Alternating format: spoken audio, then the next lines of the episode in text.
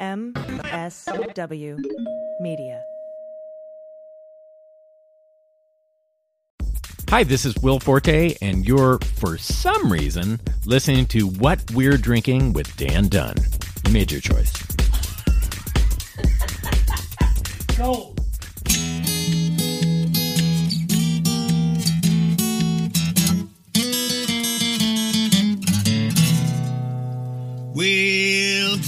Yourself a glass, sit for a spill. It's time to have some fun. Let's do a little thinking, some picking and a drinking. But this is what we're drinking with Dan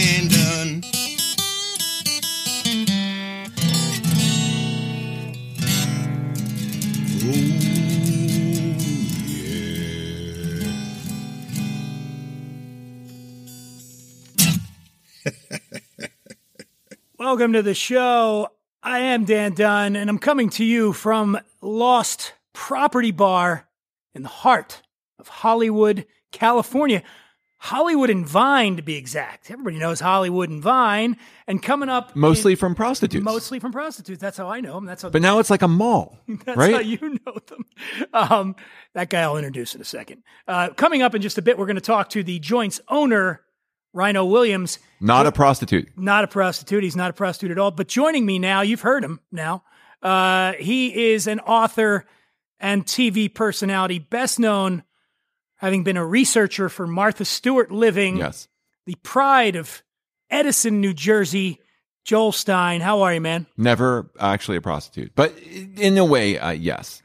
It's really good to see you, man. I've just realized that it's been a couple of years. It's been a couple years since I saw anyone. So it's uh, it's good to see you and your your fantastic hair. you look. I always f- forget. Thanks. Thank you. I do have nice hair. It's, My uh, God. How rest much, what is shit. that? What product is that? That's just uh, Spit? My Just mom spit? has a lot of hair, and I got a lot of hair. No, no, no. But I mean, what are you oh, I got a. It's called Barlow's. It's like a little paste. I Really? get it at the Rite Aid. Barlow's Really? paste, nine bucks. It's Really? great, great shit. Is it Yeah. very thick? Is it like a It's- pasty? Yeah, I think it, no. It just feels All right, natural, yeah. kind of ish, natural. I'm going to move on to Barlow's. Okay, get the Barlow's. Try it, and then send me a picture. We'll All right, post it. Yeah. Um, you are. Uh, by the way, I mentioned you're from Edison, New Jersey. I don't know if you know this. The your Thomas town, Alva Edison. No, your town it? is Oh, named after a high school near where I grew up called Thomas Edison High School. That is not how it worked. No, You went to you, didn't go to Thomas. Edison? No, Edison there's one near me called Thomas Edison. I figured that's what they in named, Philly. Where named your town after. It was in the suburbs. That, yeah, he's famous, so that makes sense. He uh, was not born in my town, but he my town used to be called Menlo Park, so he was the Wizard of Menlo Park. But then uh, he- Why did they change the name? to Edison to honor, Oh, because of him. to honor Okay, him. Yeah, right. but then they built a Menlo Park I, I might need some whiskey. in Silicon Valley, near where I went to college. They built a Menlo Park, so That's it, right. You went. followed To, you went to Stanford. I did. I was this- wondering how long it would take you to it- work that into the conversation. It was under two minutes. yeah, Joel's Yeah. always wants everybody to know Yep. he went to Stanford. Yep. Okay. You know what? Fine. Let's just get it out of the way. Sure. I went to Temple Right. University, Which which, is- is like the Stanford of North Philadelphia. It, it is indeed.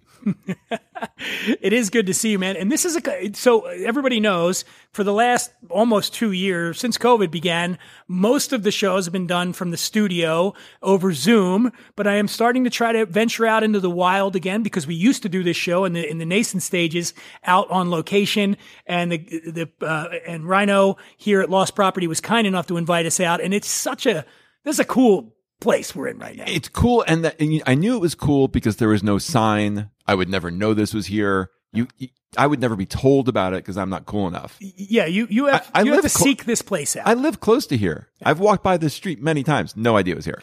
So we're across the street from what, the Pantages is right here. Yeah, I just then- saw Hamilton with my son last Oh, well, week. look at that. I would have come with him here. Yeah, brought him to the bar. Does he a fake ID? Yeah. Um, Can you get him in? I I mean, is it is like a COVID like uh, That one. Yeah, That's that good one's enough. good enough. So what we're what we are drinking. The show is called What We're Drinking, and what we're drinking today. So very exciting. And I'm going to say this. Uh, I thought of you because I feel like there's a very sophisticated Oh, my. spirit that we're drinking, and I thought, who do, who do I want to drink it with? Oh, that's well, who's my most sophisticated friend? He wasn't available. Right. And then I went the next one and she's out of Okay. town and there was a couple more.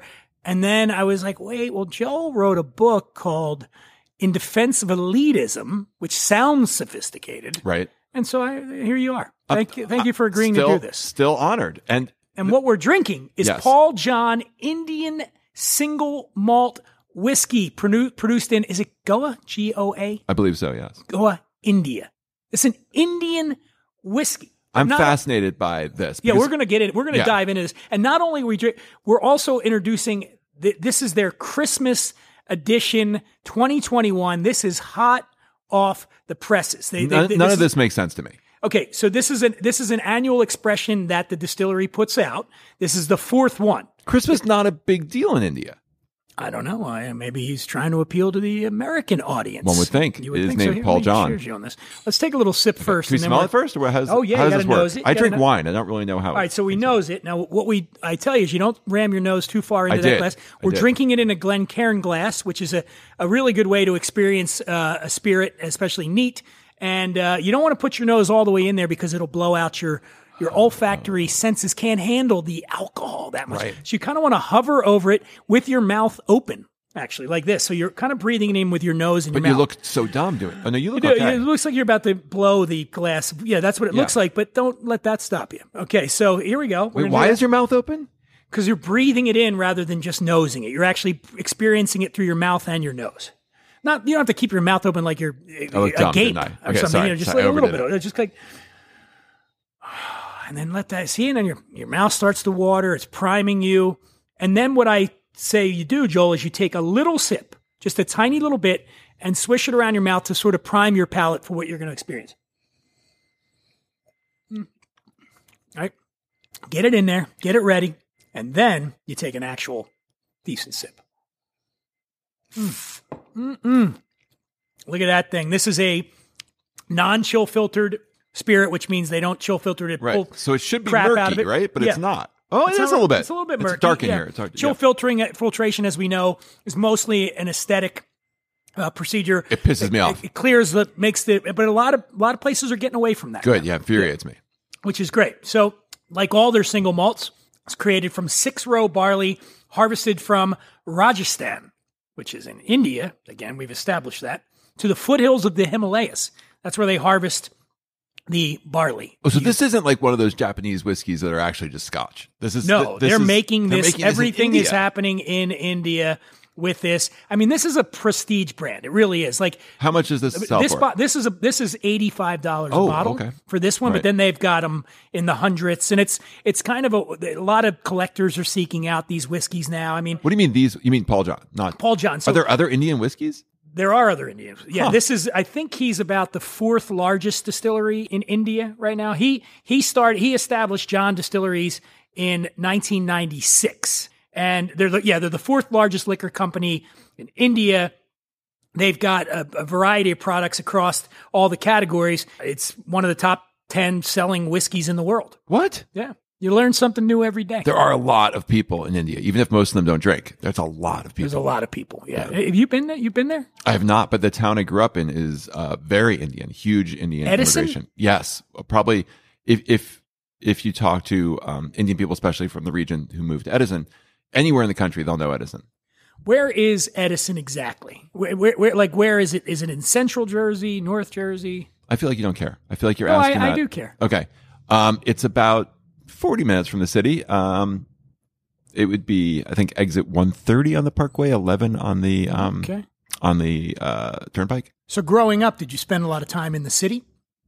Yeah, especially as I got older. But both my parents were from the city. My dad's from the Bronx. My mom's from Queens, uh, and my dad worked in the city. My my grandparents all lived in some borough or another. What did your dad do?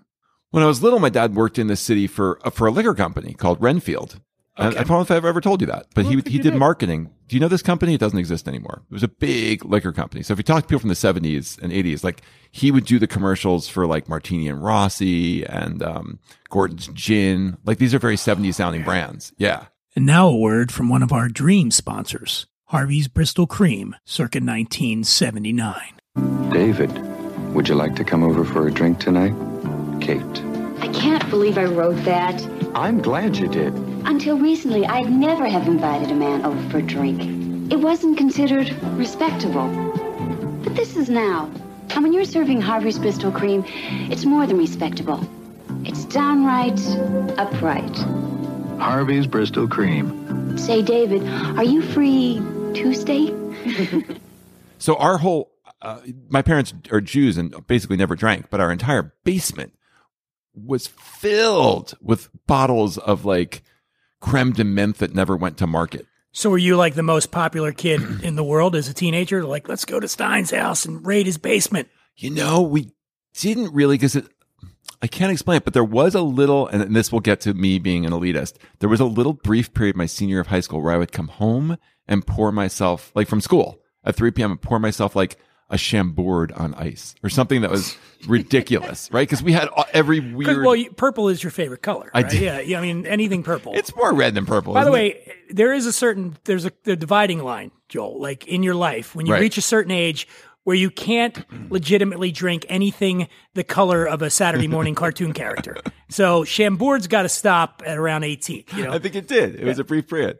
blue curacao, same thing. Yeah. The uh, uh, Midori. get You know what I would drink? Green melon color. Yeah. What I would graduate to, I I probably did steal this from my parents' house, was the Gordon's gin that I would bring to high school parties and drink with uh, gin and tonic, which sounded sophisticated, but it's a very sweet drink. well, what kind of? Do you remember what kind of tonic you were? You're probably using like supermarket tonic. Well, no, I bet it was um, Canada Dry. Oh man, What? it's not. It's not too sweet. It's oh, that's not? the ginger ale. That's it. That's it. No, no, no, it was tonic. Tonic. What? I know, but do you remember the? I'm just doing the slogan. Remember, it's Oh. not too sweet. It's a cool, refreshing treat. Canada Dry ginger ale. It's not too sweet. I feel like I'm. How old are you? We're not going to say. For okay, the record, You're. uh, thirty. I feel like you are younger than me because No, I'm, I'm I'm right in your age. okay, but. I believe the commercial was Canada Dry is on your side, right? nationwide is on your side. Nationwide. Oh, sorry, wait. Canada Dry. So I grew up in Philly, Shoot, not I'm far from you. So the the commercial featured the Philadelphia Flyers.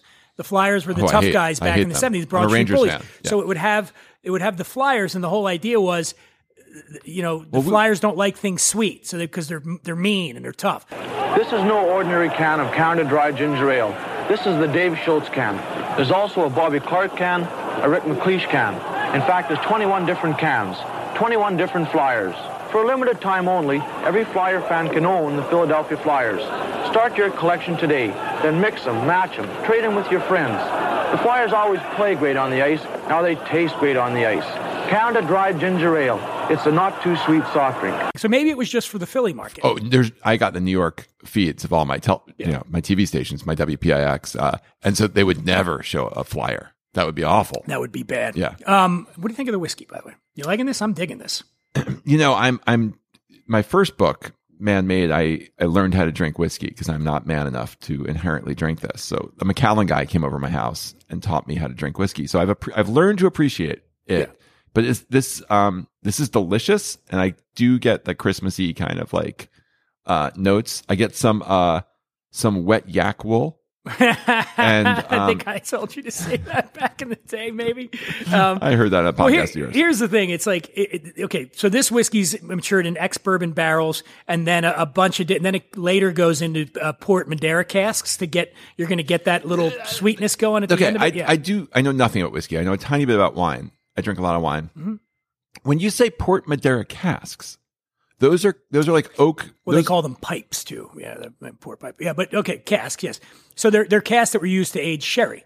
so they started out as like probably French oak or something, Could be. Yeah. um, and then they were coated with Madeira for a while. they were they housed For years, They housed probably. sherry, yeah, Yeah. and then and so then they used the a lot. They're used in a lot of different products to finish because that it just if you put it in there for six months, it's just going to add that little layer of sweetness to the whiskey From the Madeira? from the Madeira. Yeah, And then you've lost over all that time. The Madeira soaked up a lot of your like vanilla from the oak already. So you've lost some of the oakiness, but you gained some of the Madeira? that's right. So confusing. It's confusing to me that so much of these spirits are flavored by wood. Well, and how how the whole chemical and scientific process works. I mean, I do, you know, my understanding from Indian. So what they're dealing with over there is that these whiskeys mature a lot faster because of the heat, the temperature, Really? and yeah, the tropical climate speeds it up because. I mean, that's what you're getting. You're getting evaporation. You're getting this, and the more, the quicker it evaporates from the heat, the, the more it's like soaking into the barrel. You're getting this. So, whiskeys that are made in hot climates mature a lot faster. So Scotch, you know, Scotch a lot. It's cold and mm-hmm. damp and wet over there. Way when you get into wh- whiskeys made in in you know either obviously in India, but you'll also get them that are made in say the Philippines or something like that. It's so much faster. Same with rum. Hot. Must be faster, right? Rum is quick. You're doing it down in the Caribbean. How is this different? Like, what I'm really interested in more than anything is how this is Indian, and then maybe that's like a, a wine way to think of things. But like, what makes this different from Canadian or American or or Scotch? I don't think Joel's paying attention because it's But made. It's made there. No, taste wise, like well, the barley's. It's everything. Everything that's in this whiskey is from India. No, I, but what taste wise do you notice Oh, that's I like mean, different? well, I don't. I don't. I mean, I on you. I mean, you can't tell. how would you be able to tell the difference? I mean, I- what I'm getting, I can tell you, like on the nose on this, the first thing that jumped out of me was sort of like a orange marmalade oh, that's type flavor. You get that in a, you get that in a bourbon as well. I get car- caramel. I get a little coconut on the nose, a little berry action. You get a little berry action. it's a it's a tiny bit hot. No, It's maybe very, yeah, definitely. There's on the palate. I mean, there's spice on there. There's uh, a little bit of cocoa going on. And Oh, it- my. I mean, I'm getting a lot of the same flavor notes that I would get from a you know a, a Japanese whiskey or Scotch, but you're not getting you're not getting peatiness on this. But I just think there's a ton of flavor going on in this thing. Yeah, and and, and the other thing I talk about on this show a lot, Joel, is I think especially when you're doing a home bar. I think the stories are such a big part of the Sure. the when you're curating your home bar. You know, everybody's got their staples that are in any bar. But if you've got a bottle of the Paul John on your bar and you got people over and oh, what's that? I haven't Mm-hmm. Oh, seen yeah. that. Oh, it's from India. People want to engage at that point. They Yep. want to they want to, you know, they want to find out more about it. They want to get in there and and and, you know, to me it's just it's it's opening up a whole new world of and honestly, this is really my kind of first exposure to whiskeys from India. Yeah, I drink a lot of tea. So I drink a lot of tea from India. I don't know how that relates at all. Probably doesn't, but I, it, I got to establish my elitism again. I want to talk about that. I mean, what My first when I flush Darjeelings. When I last saw you, I think you were one of the first guests on this show, and we're almost at our 150th episode. I believe this one with you was either 148 or 149. I think it's 148. So we're almost at 150, and I think you were one of my first five guests, right? Yeah.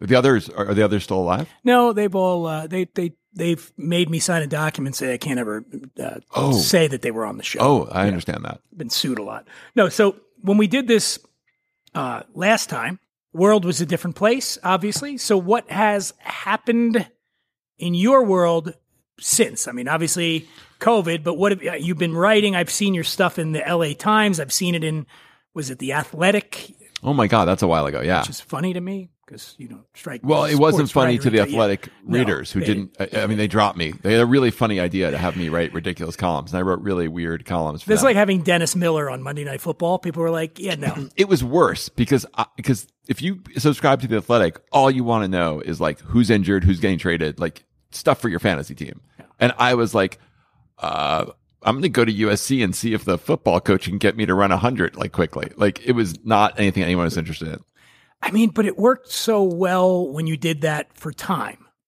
magazine. Joel, so everybody knows Joel was the a columnist at Time magazine, the back page columnist, right? For well, you used to be in the beginning of the magazine, didn't you? i moved around so yeah, I- you moved around, yeah, but then at the end you were in the back for. But how long were you at Time in total? 20 years Twenty years. yeah Wow, that's uh, that's a human life that's quite a run. Yeah. there, and then. He was uh, unceremoniously let go. Yeah. No, were you? I think you were. there was no ceremony Yeah, they, No. they, you just were told you're done. yes yeah not even by the guy who was the editor Wait, how did you get fired? by the guy who was my editor. It was just like, I mean, in their defense, I had been technically a freelancer for like 10 years. So I was writing for everybody uh, in addition to doing But I mean, you to me, to a lot of Yes. people, you were the well, you were you were probably the most notable name, and I don't remember a At lot of bylines in. Time magazine, but you were there. So somebody that is so uh, such a part, a recognizable part of that magazine. How do you find out you're done? Like, does he call you, text you, you get an email? That's funny because this is like, I have nothing but good feelings towards everyone there. I had an amazing experience. Wait, is something wrong with your eye? Why are you winking? I- Um, no, but I hadn't been in that office. I'd moved to LA. I hadn't been in the office in 10 years. I didn't really know people there. I didn't know the new guy who was the editor, but I do. There's a little part of me that's, that I'm trying to suppress my ego and not be so prideful, but I do wish the editor had at least called me and talked to me. Um, I get it, man. I mean, we've all had shitty firings. Yeah. Um, I remember being at when I had my show on Sirius XM and and I was uh, on that. Yeah. were on that one too. And I got a call from the engineer. It wasn't my Yeah. it wasn't the person that brought me on and and she was still there. And he said, uh, "Hey, by the way, uh the, the thing got canceled for next week. So Yeah. said, what do you mean? Is something going on? He's like, no, I think it might be more like a permanent thing. I was like, huh? What are you talking about? He's like, well, I don't have your show's not on the schedule next week. Well, who who told you that? like, what do you mean? Did someone hand you a piece of paper? He said, I don't know. You might want to call. I won't say the person's name. You you might want to call her. And I so I did. And then the best was she called me back like a day later. I just I just sweat it. It couldn't even call me back that day. It was like, oh yeah, you know, we made the decision to move on from the show. yeah. Thanks. Thanks a lot. What do you drink that night? I don't know. Well, you know what it was, man. That if you remember that show, I had sold Living Loaded, uh, my book to Fox, and we made a pilot, and the sh- series was going to be about me hosting a radio show. So my agents at the time at WME, which I believe you were there at the same time, shrewdly sold the show to Sirius, saying we so you could have the real guy, and if this show is a big hit and it's the guy's, then there'll be some what do they call that? Synergy, They- do call it synergy. synergy. And then when the pilot did not get picked up the series, There was less energy. it was it, was a shittergy. Yeah, they were Sirius was like, all right, why the why the fuck do we have this guy again? Right. Yeah, no, he's he's done. So that was the end of eh, what was that show called? Oh, Happy Hour with Dan But Dunn. one of the things, and again, I keep mentioning I'm 50, but I, but I realized as I got older was, um, in, in, in mostly a sad way, but a kind of freeing way, is how little we mean to other people. Like, our, do, you, do you know what I mean? Like our experience with other people, they have some memories of them. Sometimes they're probably different than your memories, and the the way you impact their life is much much much uh, uh, unless you're like currently living with them in a relationship with them and seeing them every day uh, as soon as you're not you don't really have much to do with them and much of an effect on them I think it's a lesson that life teaches you over time, and I'm sure you experience this, and I have, where you feel there have been periods in my mm-hmm. life where I'm like, I'm I'm irreplaceable. Sure, you probably felt that way at time. You're like, I'm the back page Oh. fucking columnist. Oh. They can't. This magazine can't survive without me. Totally. I would say that I, I, numerous times in my life, and without fail, life would teach you that lesson and go, nobody is irreplaceable. And oh and not just at work. This is a life lesson everywhere. Just but i mean i've yo i've had numerous relationships with you know with women where i'm Oh. going oh she would never ever break up with me. She's way i want you to do a podcast called my girlfriend at the time because i feel like that's the phrase you use more than any other. My girlfriend at the time? Yeah, Yeah. i've had a lot of those over the years. But yeah you know i i do foolishly have thought oh yeah no there's i mean she's so in love with me and then one day they wake up and they look at you and they go what am i doing with you And it's so fast. Yeah, I my wife had people write little nice things about me for my 50th birthday and presented them to me on my birthday. And um and I read through them and people wrote super thoughtful nice things. But in the end, I was like, "Oh, right. That's the whole effect I had on that person's life and vice versa was probably three sentences." And then right then my car died that I'd had for 15 years and I donated it. Someone picked up my car. And I was like, huh, that was part of my life every day for 15 years. And in one minute, it's not. and it's gone Yeah. I mean, this, is, this is not a. not to I'm- get morbid no, here. this is not a, big. no, no. But I'm saying I, I, I will get for a second. You know, when my and you're aware of this. When my Yeah. my brother Brian died, Jesus, 11 years ago now, suddenly died, and everybody comes out. I mean, Yeah. people you don't even remember, and it's beautiful. It's a wonderful thing, and this the amount of support that I got was incredible. Every day, people coming to the house and bringing food and just offering condolences and support. But what really struck me was a couple of weeks go by and and not, and this is not a knock on and people could life goes on, but it's really hits you hard when suddenly everybody's gone and you just go, so that's it.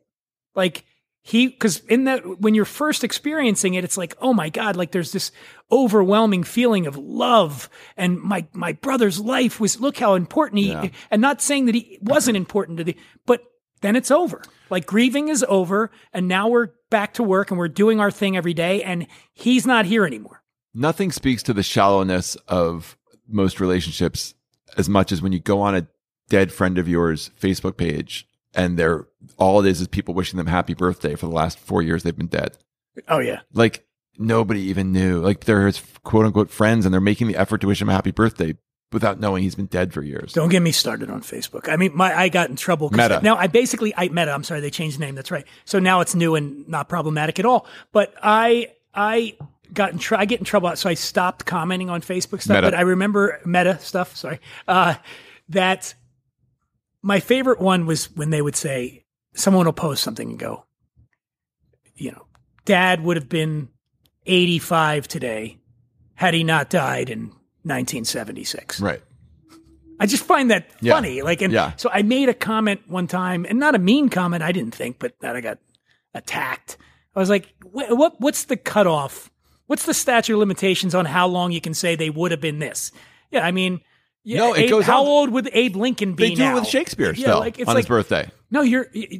Yeah, I guess I would have. Yeah. and I would have been the fucking king if I would have been born in. You know, but but it's like no, your dad died when he was fit. And see, now I sound like I'm now realizing what an asshole I sound like. Yeah. Your dad wouldn't have been 85 because he fucking died when he was 52. Yeah. That's how old he is. He's 52 forever. My brother is 31 forever, and I'm kind of jealous about that now. I wasn't back in the day, and I'm like, man, he never, he never, his balls never started sagging. Mm-hmm. He never got man boobs. He never, you know, 31. He's always 31. What is it? Live hard and die a Leave a pretty corpse Yeah. or something like that. Yeah. So now that now that I'm warming up to the heat and this is opening up a little bit, I have uh, I have more questions. Mhm. What I- what's the deal with this guy, Paul John? I mean, he's picked the most English name possible. I What know. Well, he what- was, he's an entrepreneur and he, I don't know what he did before the spirits industry, but he is got he in- Indian?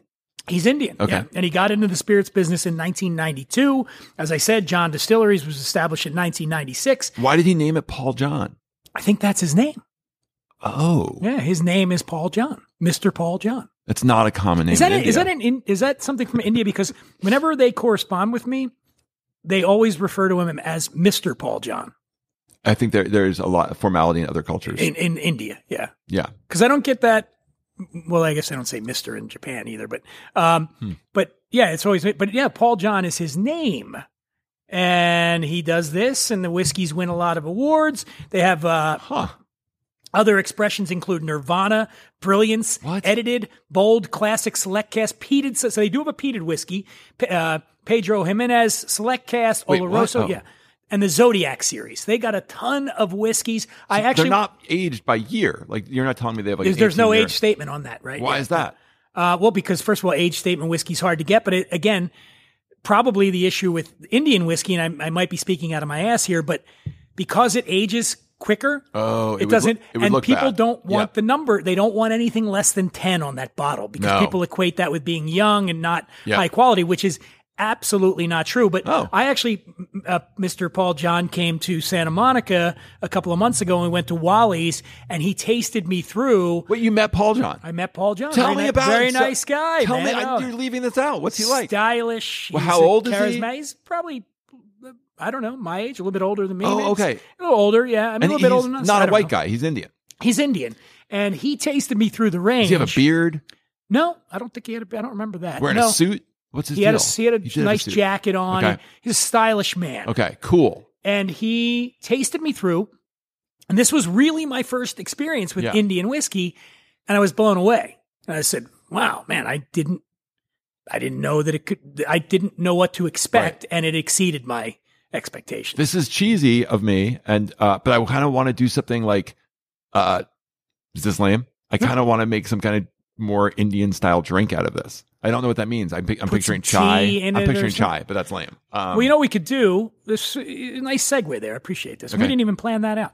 Why don't we uh, pay the bills? I got a, you know, I got a couple sponsors here we got to hear from, and please, is one of them the the paste that's in your hair? That's right. 'Cause we covered that. Barlow's, new Barlow's. No, from Barlow's. Hi, this is Dan Dunn, and you know my hair. Let me see if I can do a commercial off the cuff. Hi, this is Dan Dunn, and you know when I wake up in the morning, I don't always look so great until I slather some Barlow's into my hair. Do you do it before the shower? No. Do you shower I first shower and then I blow dry. You blow dry. Got to put it in dry. It's got to go in dry. God, this is too much work for me. Yeah, no, it's dry. You don't want to let the wet looks for the kids. So anyway, here's what we'll do. We'll uh, we'll hear from uh, our sponsors who we love and make this all possible, and then we're going to come back with the owner of Lost Property, Rhino Williams, and maybe we'll have a cocktail. He'll tell us a little bit about the fine history of this bar, and maybe Joel will finally get around to telling us what he's been up to because I cut him off. I didn't even let him. Should I clap? Is that is that useful for the Here we go. Everybody's having a good time here. Folks, you ready for some tough love? You ready to hear a hard truth? Okay, good, because I'm going to lay it on you. You can buy the finest, fanciest, most expensive spirits in the world to make craft cocktails at home, but if you use crap mixers, you're going to get crap drinks. Let's face it, whipping up cocktails at home can be an expensive hassle. That's why my fridge is always well stocked with Fresh Victor. Fresh Victor is a line of all natural, clean label cocktail mixers that brings the magic of master mixologist into your home. All the ingredients are fair trade sourced. There's no artificial anything. The mixers are produced at a 100% solar powered juicing plant with absolutely no waste. Fresh Victor features seven unique blends with contemporary flavors designed to suit any palate. There's delicious combos like pineapple and ginger root, which I love with little vodka, cactus pear and pineapple, which I love with little vodka, and cucumber and lime. I put rum in that one. And right now, right now, Fresh Victor is offering a funky fresh deal to my listeners. Simply go to freshvictor.com, fill up your shopping cart with some great mixers, and at checkout, enter promo code WWD20. That's what we're drinking, WWD20, to get 20% off your order. So if you order $50 worth of mixers, it'll only cost you 40 Yeah. You're welcome. Go to freshvictor.com, fill up your shopping cart, and at checkout, enter promo code WWD20 to get 20% off your order. That's fresh. It's that time of year again. New Year's. It's that time of year where we make those resolutions about dropping weight, answering our mom's calls, staying in touch with friends. It always feels like the perfect time to refocus on what we want in life. But it's easy to get stuck looking back on all of the resolutions we didn't keep last year. This year, there's one resolution I am definitely keeping, and that's making my mental health a priority. Make it part of your daily routine with Talkspace. Talkspace personally matches you with a licensed therapist you could connect with right from your phone or computer. I've been in therapy for years, but it's always been so challenging to find the right person. I've bounced around to different therapists and it's always, does this one take my insurance? Is this one close to my house? With Talkspace, you can do it from the comfort of your own home. Listen. Everyone could use someone to talk to. I personally deal with some anxiety, and my problem at night is those racing thoughts that I can't turn off. I'm up all hours of the night thinking about everything that everyone ever said to me and how am I going to get through this? My therapist at Talkspace taught me some really awesome breathing techniques that help me calm my mind, calm my body, and give me a more restful sleep. Connecting with a licensed therapist on Talkspace can help you feel better and it's secure. No one's going to hear what you say. And that's the best part. Let all that talk fly. Unlike traditional therapy, Talkspace fits your schedule, not the other way around. Talkspace treats your privacy and security as their top priority. You get access to private virtual room with just you and your therapist. You can send your therapist messages 24 7 and get replies throughout the day. No need to wait for that weekly appointment. You owe it to yourself to make mental health a priority this year. And Talkspace makes it easy to keep. Visit Talkspace.com and get $100 off your first month when you use promo code STARBURNS at signup. That's S-T-A-R-B-U-R-N-S. That's $100 off at Talkspace.com, promo code STARBURNS. We are back. I'm Dan Dunn. With me, Joel Stein, the author, television personality. What else are you? Uh, I'm a father, Father, father, son. a husband, a Husband? son. You're so, you are a well-rounded individual, and I Yep. am, Yep. I'm happy to know you. Thank you. Also, got a new guest on here. He is the proprietor of the fine establishment we are in right now, Lost Property Bar. Rhino Williams. What's up, brother? Good. How are you, sir? Good to have you. Yes. Thank you for coming. Thank you for having us. First of all, I love this is such a really cool looking bar. It's great. Yeah, it it's. I love this. Very All wood, the wood, brick, so much wood, brick, brick and wood, and and classy. If we're gonna do like an elitist thing, there's all these books about jazz and like, yeah. Alcoholic Anonymous as well. Oh, is there one? That's nice. So Rhino, what's the what's the first of all? Okay, let's start here. I'm, I'm all over the place. You made us a drink, and this is a fine looking drink in a This is beautiful. in a little coupe glass. We would say Little here, like- Nick and Nora glass? Yeah, a little Nick and Nora glass, and it's got a nice uh, what's that? A lemon garnish, uh, Yeah, the, like like a lemon wing. lemon I- wing. In in a hundred years, I couldn't do that with a lemon. No, no, this looks. Say, this is you could do this. He could. It's not too He bad. could. He could have you making this in ten minutes. No I'm way. Sure, he knows his No, stuff. this is knife Now, skills. what what are we having here? That one is uh, the uh, Paul John Oloroso. So apparently they let it rest for three years in bourbon barrels and four years in the Oloroso sherry casks. Wait, wait, wait. So it sits in bourbon barrels, and then they move the liquid to a sherry cask. Into a sherry cask, yes. All these wine finishes with this PX, sherry, Ol- Oloroso. It's all down. Is it? Uh, how can I say? It's a. Uh, it's something that these uh, whiskey producers do. You know, they uh, they finish their uh, And okay, up. I drink a decent amount of sherry. So uh, uh, uh, Pedro Ximenez Yep. is like the sweetest thing you could possibly drink. Just raisins. I mean, I, I can't stress. It's like it's like drinking maple syrup. Yep. I love it. So there's a Paul John PX, which is But, that. but but my question is, when that gets when you're just using the barrel, does, can you tell is it the Pedro Ximenez, which is the sweetest thing I could think of, versus an Oloroso, which is not? Can you tell that difference? in Yes. the, so it tastes much sweeter, yeah, you'll get the notes of the PX. like raisiny sweetness. Like Mm-hmm. You know, another way you could find out is by tasting the drink. I don't know. Or you could just keep no, no, talking because this about is it. Oloroso. This is not the What PX, else is it? What right? else is in this? Uh, that one's the Oloroso, actually. Yeah. Yeah, yeah, so I won't be able to- So we got some uh, apple brandy, uh, chocolate bitters, uh, sweet vermouth, a little bit of Montenegro, Amaro, a little stirred cocktail, a little lemon oil on top. smells. This is a lot of incredible. things I like. like I, I like the Montenegro. I have that Amaro at home. It's amazing. Now, Um, Rhino, you're Welsh, right? 100%. What's the toast in Wales? Iechyd da. Iechyd da? There you go. Iechyd da? Uh-huh. Sounds Hebrew. What does it mean? It is like. It means shalom. No, it means uh, good health. Iechyd da? L'chaim. L'chaim. All right. to life. Oh, wow. Oh, that's lovely. That's wonderful. That's so mellow, Mellow. don't you think? It's smooth, right? Weren't you expecting way more of an alcohol punch? With all the things you li- and more sweetness because you mentioned the Montenegro, you mentioned the chocolate bitters. Yep. There's not much Montenegro in here. Um, for that one, there's a half an ounce in each cocktail. is. Yeah. I like this a lot, and it and it it brings out what was claimed to be the Christmassy element over No, here. no, no, he's using a different one. I mean, the different, Oh, yeah, yeah. That's this the, feels more Christmassy to me. There's got more chocolate notes in that one. I think. Yeah, That's you know, why. so- yeah, there's a lot of so. So, Rhino, uh, tell us a little bit about uh, your background and, and then how this bar came to be. Yeah, um, I'm originally from Wales. Uh, grew up on a farm out there. Uh, what do, what do you grow in Wales? sheep.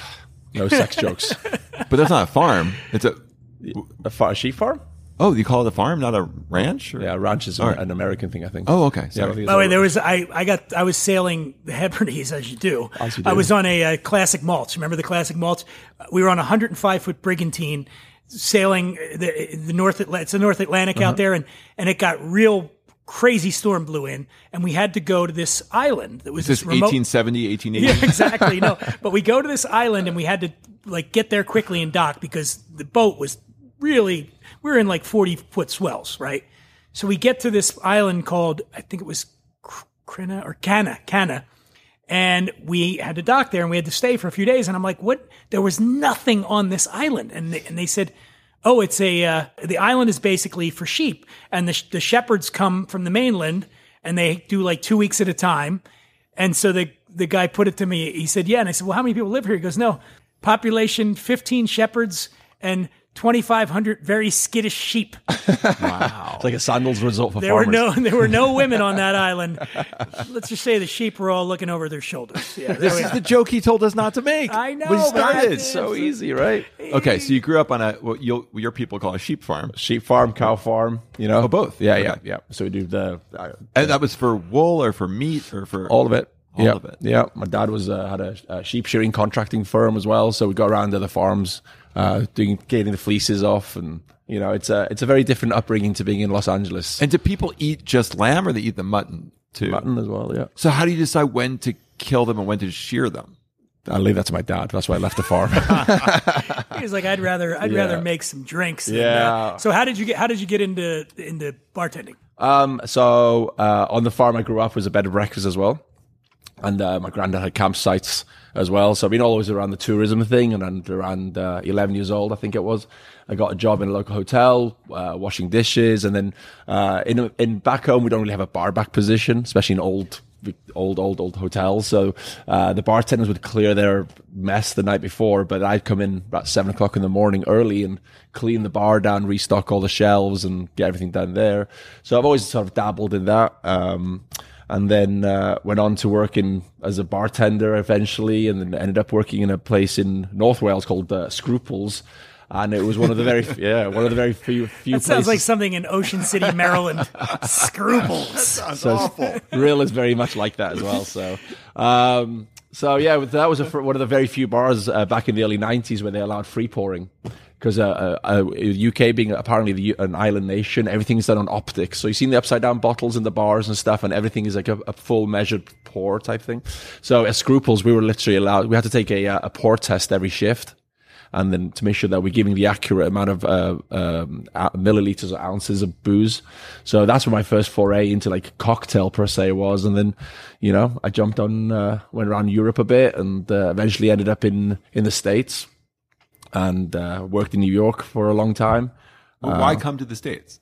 Uh, well, I originally came to America when I was 17 to go to flight school.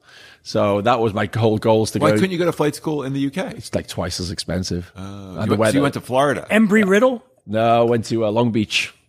Long Yeah, Beach. Long Beach, yeah. So it's it's cheaper to fly out here, and the weather's better. So you get to do a lot more in much less time. and what what got in your way of becoming a pilot? Money. oh, for the for the training.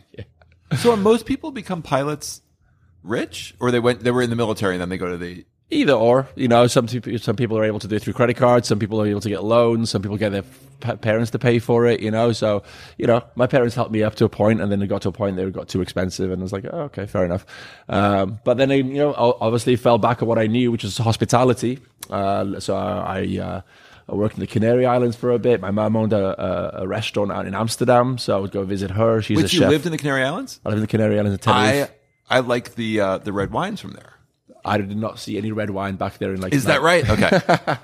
yeah, it was all uh, Jack Daniels and blurry, blurry nights at that Got one. it, Yeah, okay. it was one of those kind of places. And then, uh, yeah, worked in uh, in Ayia Napa in Cyprus for two years in clubs over there. Uh, lived in Italy for a while. So you know, uh, So you've been all over the place. all over the place, and just but everything's always been around some form of hospitality, right? Uh, and then. Uh, you know, I was 23 years old, and uh, I was going to go and do another change of career. but this is all before you're 23. Yeah, How much sex are you having during that period of your life? none, none. I was a virgin before I met my wife. That's No, not true. you- Yes. but I mean, no, the, the the life you're describing at Scruples, etc., sounds like was one phenomenal. It was right. Okay. By the way, I had the worst joke in the world came into my head. Let's go. When you, can I just say it? I don't mean it though. When you said that, I was going, no way, I was a virgin before I met your wife too. but I'm sorry I interrupted. But that's a good joke, right? Solid. I like that. I appreciate I just that. don't know. I don't know you. No, so no. I mean, my Philly guys, I'd have said that immediately. But yeah, Immediately. everybody was a virgin before they met your wife. Uh, and then, uh, no, I'm kidding. His, I don't even know his wife. No, Um, no, no, no. Now, Joel's wife on the other. Oh no, never mind. In my country, what you're saying now is a term of endearment. If we take the piss out of you, Take the th- piss, Yeah, yeah. it's definitely. If, if we give the time to take the piss out of each other, then that means we really like each other. So it, the more more you take the piss out of me, the better it becomes. I believe in your country, it's actually a compliment to actually sleep with someone's wife. absolutely. Yes, okay. You know, it's like a cappuccino biscuit. You know, what I Welsh. mean? It's a Welsh tradition. Yeah, I, I met Michael Douglas once. I tried to talk him into that with Catherine Zeta-Jones, and he wasn't having it. Yeah, so she's half no, Spanish, so, no, yeah. no. Well, you're lucky because you would have gotten some kind of gener- uh, venereal That's disease. right. He had Right? Uh, right. He had. Didn't he have something? Yeah, I think there she claims that she got it from him, right? Or Oh there was there was something went on. goodness. All right, we're going to cut that part out. Um, so here's what I find interesting: is here you are. You're from you're from a farm in Wales. You've been all over the world, Italy, flight school, and now you're here. And I would describe this area to people that don't know. I mean, this is uh, this is the Times Square of. L.A. For you know, sure. y- y- we are right. We are not far from a where wax the museum some Oscars are. The Pantages is here. Jimmy Kimmel's down the street. The Wax Museum's here. This is Hollywood Boulevard is right outside. This seems like a strange place for Yes. someone like you to And this bar. to start a bar. And this bar feels like an anomaly here. It The whole point of this whole neighborhood is the biggest, brightest sign to attract the most tourists, and this place doesn't have a sign. this feels like a this feels like a down home bar in Philly where I'm from. but not right- down home. It's pretty. I mean, like a cool, beautiful. But, but I'm Yeah. saying like this feels like a. Authentic, It's not for tourists. Authentic, Yeah. yeah, exactly. It's authentic, which Yeah. most things around here are not. Yeah, it's uh, it's a bar of whatever you want it to be, right? So if you're from New York, you can recognize it. If you're from London, you can recognize it. If you're from Melbourne, you can recognize it. You, everybody has an association to this bar because it has that remind reminds you of uh, of something of home, right? So we do say that this is like the Cheers of Hollywood. You know, we're very you know tight with all the other bars around here. The uh, the workers all come here for drinks afterwards. It becomes like the hangout after shift. Uh, What kind of workers are we talking about? another ones that you were paying for last night? no, they were, uh, they're, you know, the restaurant industry guys, you know, uh, service, bartenders, managers. That, Well, know. how did you? First of all, how did you manage? Because this place took a big hit, this area Yes. during COVID. Because I, I have friends, and I'm sure they're friends of yours as well. Uh, I don't think it's back. Lono, which is right down the street. Lono an Lono didn't bar. Oh. make it. Was it a great bar? Uh, the guys that do Melrose Umbrella Company and the Corner Door, and uh, and I don't. Lono didn't make it, right? I don't know what's going with them. I don't think they're going to reopen, but it's a shame because those guys do a phenomenal job, and I love those guys to bits. So it's uh, So how did you manage to stay Um, open? Uh, one, I think what saved me was the square footage. We're a small space, right? So a lot of this stuff I can be done with a very minimal amount of staff. And that minimal amount of staff was usually me by myself. so, uh, you know, we closed, uh, when was it? Like in November, I think was the, the, the final close for us. Cause we were, you know, we were outside, got permit to do outdoor seating. Oh. We had to, to go cocktails. I would like do to go pizzas, like just, you know, you just throw Whatever you had. I mean, Whatever you had it's to an do to stay amazing testament. I there are a lot of things. I think we will probably all like that. I actually am going to be looking back on fondly about the pandemic. I mean, I want it to be done and over, but watching the resilience and watching what people in this industry did, whatever it was, by Some, what's that saying yeah. by Rooker, Booker, Book Crook or whatever, you know, to have to Rook or stay Crook. open to just whatever it is, serving drinks out of a window, you know, to go. How or, are you possibly making pizzas? You have, do you have a yeah, kitchen? kitchen in the back there. Oh, you yeah. do? Yeah, yeah, yeah, yeah. Can No- I give you a very odd compliment? 100%. Because I love uh, the whole look of this place. But one thing I really appreciate is in the bathroom, you uh, have the, as, as someone who vaguely cares about the environment, you have the elect- the electric hand, Hand dryers, dryers. yeah, yeah. But you don't, what pe- most places do is they give you the option and also give you the hand towels. Right, yeah. Which everyone will choose because it's easier. Also, they'll stick it down the toilet and block the drains, and we're nobody gets a bathroom. Why give them the choice? Just make, you, you have to force people to do things. Yeah, those things are expensive as well. Yeah. I, I, I don't know. It's my- that's my hobby horse for today. I like it. I like that you, you notice those things, Yeah. Joel. That's yeah. It's, uh, very astute of you. This is why I don't go to bars. I bring the party down immediately. so and and the drinks are good. Yeah, Thank on top you. of that, this, This is, is- an this, this is, is an so good. absolutely delicious cocktail. Now, do you do you obviously you sell a lot of Paul John, right? Do, do we do, yeah, yeah. yeah. We actually, uh, I think, about- probably the only bar that puts Paul John in the well. Like we have it on our rail as a, as our single malt option. When you tell them what it is, what's the reaction? You know what I kind of kind of lucky with with lost property that um, what I've learned is that you know you gain trust by having a conversation, right? So education is a big part of what we do here at Lost Property. We run a bar school out of here. We know we we, we know, but we, we do the education part without slamming it down your throat. So people look to us for recommendations all the time. So we're we're at a position now when we say, hey, we re- you know I know this is not a Scot uh, a single malt from Scotland. It's a phenomenal single malt from Goa, and we give them the whole spiel about you know the whole- the whole in the Indian industry when it comes to Scotch and all that. Oh, Scotch, sorry, don't say Scotch. Single, Whiskey. s- wi- uh, single malt whiskey, uh, and uh, they we get a you know great partnership with Paul John as well. So I'm all about driving and pushing. You know, not you know. So when we say like would you like a, a, a, single malt, we give them the spiel, and people go, yeah, yeah, that's really cool, that's really interesting. You know, so Can, people. can are- I quickly get the spiel? Because when I'm looking at this bottle and tasting this and not knowing much, it's when you buy a Japanese whiskey, it you have the Japanese lettering, you know it's from Japan. This the, the word India is very small. Indian's very small in here. There's a little elephant towards the bottom, but other than that, it feels very colonial. yes. Yeah.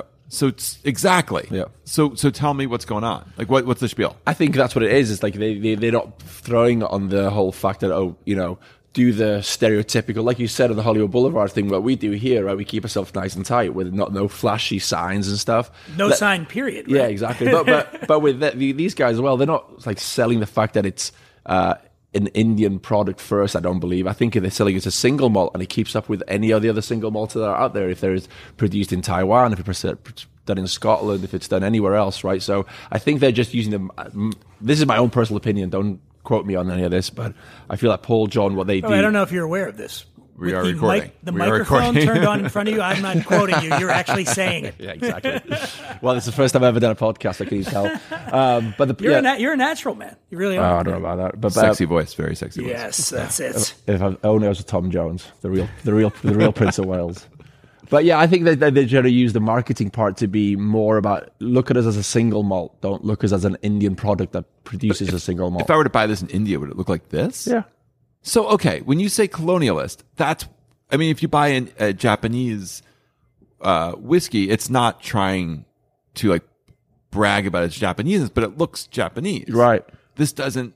Yeah, this- that, that looks could be a, out of Scotland, right? Well, that, that could be a that could be a decision also based on maybe the thinking is if you made it look overly Indian, that might be too exotic for people. Yeah. Now, Japanese whiskey took a long time for people to sort of embrace, Right. and so as as you know, one of the sort of the, I mean, what other brands in America? I can't think of any Indian whiskey brands. I saw one yesterday. I just can't remember. It was in uh, K&L down the road over there. It was one of the brand I saw, and but they definitely had more of a nod. But un, unlike wine, you can make whiskey or beer anywhere, right? Yeah. Okay. You can grow this. Yeah, you didn't talk about regionality, like like a champagne has to come from champagne. No, I'm talking about wine itself. They're just places you can't make wine. You can't grow grapes. Right, exactly. Yeah. But grain is grain, right? yeah, you can make it anywhere, and then I mean the rules come into play about what you can call it. You Right, know, yeah. whiskey's that whiskey's the, the category, and then you've got but Scotch. It's Got to be Scotland. You know, well Japan. They're, Is there they're sort of tightening the rules up in Japan a little. It used to be more of the Wild West there Yep. in terms of you know they would just bring in the juice, slap a label on it, and call it Japanese whiskey. Is there whiskey from everywhere? Like, can I buy African whiskey? Can I buy South American whiskey? Yeah. Can I, okay. For the most part, yeah. Yep. I mean, it's anywhere you can right. you can distill, Everyone you can ferment whiskey. and distill anywhere, and Right. almost with anything. You can make spirit out of virtually any starch source there is. You know, so Right. um, in terms of what people are going to buy, what Americans are going to buy, I think it's people here are stubborn. I think Yep. in terms of what they'll embrace. People are not just here. I think all over the place, right? They're stubborn, and it takes a while. You got to bring the quality right off the bat, but then that's just a small part of it. Then, then the thing is like, if I say to most people where I grew up in Philly, "Hey, we're gonna have some whiskey. Do you want do you want one from India or do you want bourbon or Scotch?" They're all gonna say bourbon, then Scotch, and India Is Canada a hard sell too? because most of it's not great. Oh, Canada? I mean, I don't, I, I don't love a lot of Canadian whiskeys. There's some good Canadian, but I mean, It's very light, isn't it's it? all it's very light the oh. profile. I mean, but Indian whiskey just you got to get past that. People's good. People What- are going to have. What a- is the Goa spiel that you give patrons? So, because of where on the geography where Goa is, when you're distilling over there, especially aging, because it goes from really high temperatures to low temperatures, you know, you know the the the, the so the way that the the, the flavoring from the, the barrel gets into the into the whiskey right on the aging process the wood sucks the the spirit into it and then kicks it out based on the temperatures right so let's say and I again just using like like a term like a maybe a 12 year old whiskey in Scotland you can achieve the same flavor profiles in maybe four years in India because the the extremes of the temperatures and stuff the way that it, it gets itself in and out of the wood you know That's what I was trying to tell you earlier. But a I don't- Scotch person would say what in talking response to what you just said? I don't know what they'd say actually. Well, because in Scotland it's colder, It's so it takes, it takes takes a lot longer. longer But for they, that to I happen. assume they would tell you it's way better to do it over time, right? Sure. At the end of the day, if you if you're blind tasting, and they they both taste phenomenal, and then you tell somebody, oh, that's a four year old and that's a twelve year old. As long at the end of the day, as long as it tastes good, it doesn't really matter how. So long. is this, But in your we, opinion? but we did touch on this earlier. There's a stigma. They don't want to put low. In fact, I was just in uh, Vegas and we had a Ardbeg actually puts out a five year, and they Yep. put the age statement on there Yep. because they feel like that's that's what works for them.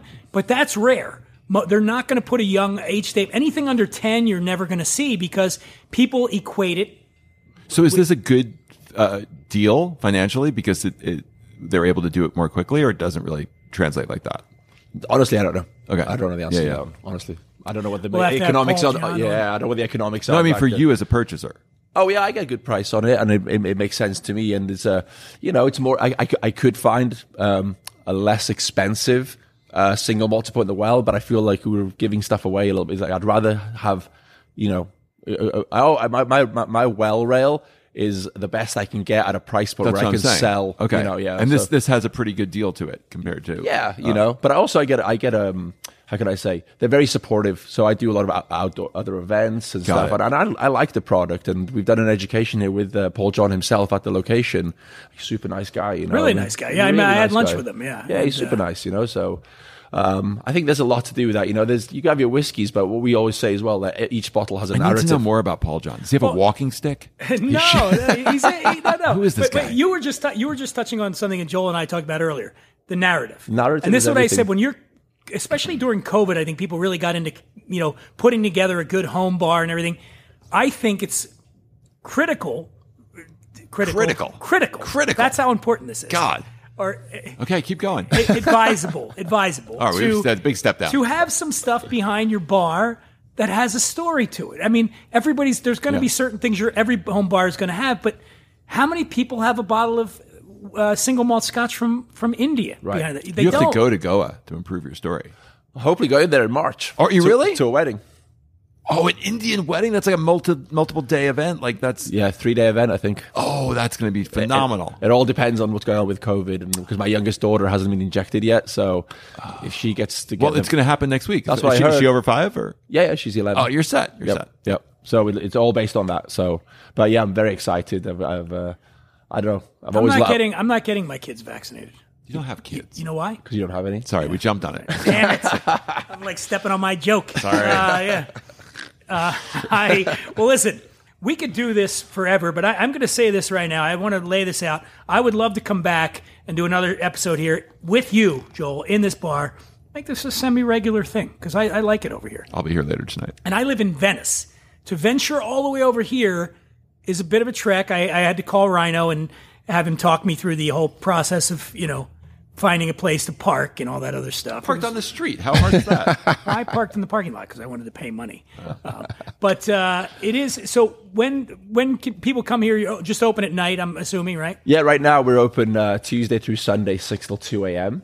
And again, everybody, it's right at the corner of Hollywood and Vine. You couldn't be more Hollywood than where this is. And yet, when you walk in here, it feels like you're being transported somewhere else. My favorite question to a, a person who owns a bar or restaurant What's the craziest thing someone has either stolen or attempted to steal? Ooh, uh, those cases over there, they, they, they went out. Those out. giant suitcases? Yeah, those guys were uh, under somebody's arm at one point. But when we first opened, we were such a we had so little money to get this going. That's where the whole lost property thing comes from. Um, I don't know if you've got time, but the whole lost property comes from in, in London. There's these offices all over. So if you lose your backpack or your umbrella or whatever uh, on public transportation in London, there's lost property offices you can go and claim off it, right? Because I was on this route. So we decided to call it lost property, and then everything in this bar has been reclaimed from other bars, other restaurants. And then in order to couldn't afford a social media manager, so what we did is go to a uh, charity store, bought like 200 bucks worth of like you know stuff, and people were allowed to take that stuff away as long as they posted it on Instagram. Wow. So people were allowed to take it, but at one point we had three girls come in here and they took everything because they just moved to LA, they had no money, and they wanted to decorate their apartment. And I was like, go for it. Really? That's amazing. Have you ever seen their apartment? no. Wait, something in your eye? Why are you winking? That's good. Oh, anyway, uh, I used that joke earlier. It never fails, though. It works every time. And Joel Stein, uh, where can people? So we didn't even get. Here, we didn't even right get here at Lost. Property. You haven't. Uh, let, us just cover this. Joel didn't do shit during COVID. You didn't do There you anything. go. You didn't write. Did you write another book? No, Are you in the middle of writing another book? not really. Not really. D- d- do you get a new gig anywhere? Nah. No. You can start bartending with me over here. It's coming over here. Yeah. Done. I would like Guest to learn to- bartending. I'm going to make this. This is delicious. No problem. I guarantee you, if you spend 15 minutes with him, you could make this drink, you could make that garnish look exactly that way. Maybe that's the next episode we do. I did write a piece over um, for food and wine over the COVID, in which I, this bartender named Ivy Mix zoomed Oh yeah, with me. no, I Yeah, read, Ivy's I read great. the piece. Yeah. All right, all right. Ivy- Ivy's a friend. okay, yeah. No, hey, hey, Ivy's been on this show Okay, I, numerous times. sorry, I, Right. I thought I was name dropping, but I felt. um, she taught me how to make cocktails because I am not. I'm a wine drinker, and I think I didn't think much of cocktails. So she taught me how to make cocktails, and so then I to test them, I brought them to your friend Aisha Tyler. I drove them to her apartment. We're like we're just name dropping this. Shit. I'm, anyway, It's funny you say that because one time I was talking to Aisha about the time I hung out with Jack Nicholson, and we, But one, one thing she commented was she uh, asked if I owned a knife or if I cut the lemons with my own hands because they were they were nothing like this. I made a disgusting mess of, of whatever that was. this is a very this is a uh, Wow. This is carved beautifully. Right? Yeah. It, and I will make because I'm going to steal this bottle from you, this Paul John. I'm going to make this very drink at home, Yeah. possibly tonight. Yeah, I'll give you the Will you give me? Okay, thank you. 100%. I like this very much. Glad you like it. Rhino. One last question: Is Rhino your real name? No, it's not. Where did Rhino come from? Uh, from Scruples. so my, I have a Welsh name that nobody can pronounce, and in, my business, I think I meet about I don't know hundreds of people a week, and I introduce myself, or whatever. So my life would be twice as long. We need to hear the. Welsh name. So it's Rhinallt Avion Williams. Wait, I don't know. The, do the first name again, Rhinallt. but do it without the the extra. Oh, you want to do it like in American? Yeah. How would you spell that? R H I N A L L T. so that's oh, where okay. Rhino comes. I get it. All right. Well, the Rhino came from uh, working at Scruples, and uh, you know, I have a there's a bull in the china shop, and there was a rhino behind the bar, so that's where the Can we ask him to say one thing in Welsh? Like, um, like tell me in Welsh the most horrifying thing that happened at Scruples. Um, Dwi'n yn siŵr iawn os fydda i gael deud hynna ar y radio, achos unwaith bobl yn ffeindio allan, mae lot o bobl yn mynd i'r carchar. Somebody cockeyed. No, I just said if I had to say that in Welsh and people understood it, then somebody might end up in jail. Well, Rhino, where do people? You got a you on the uh, social medias out here? Uh, yeah, Lost Property Bar is uh, the Instagram handle. My one is Rhino Cocktails. And and again, everybody, really, if you're in if you're in LA, you got to swing by here. There's a really cool joint, and uh, Rhino makes a mean cocktail. Joel Stein is at the Joel Stein. I know this off the top of my head, right? Am I right? You're not looking at anything, yeah. No, I'm not looking at it. I'm looking at the sky. Stalker. At the, I follow Joel every day. I'm on there, thinking maybe he'll re tag me in something. Tag me, tag me. I don't know. And of course, I'm at the Imbiber at WWD underscore podcast.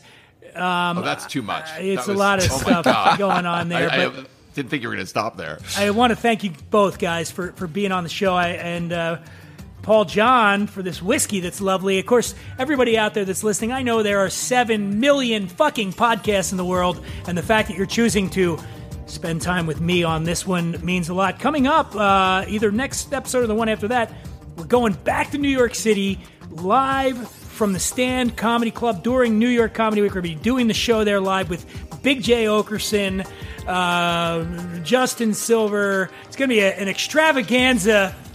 I don't know if there's anything more to say other than I want to just continue to enjoy this cocktail. Gentlemen, many thanks for being here. Thank you very much. Thank And you that's for coming. all we got.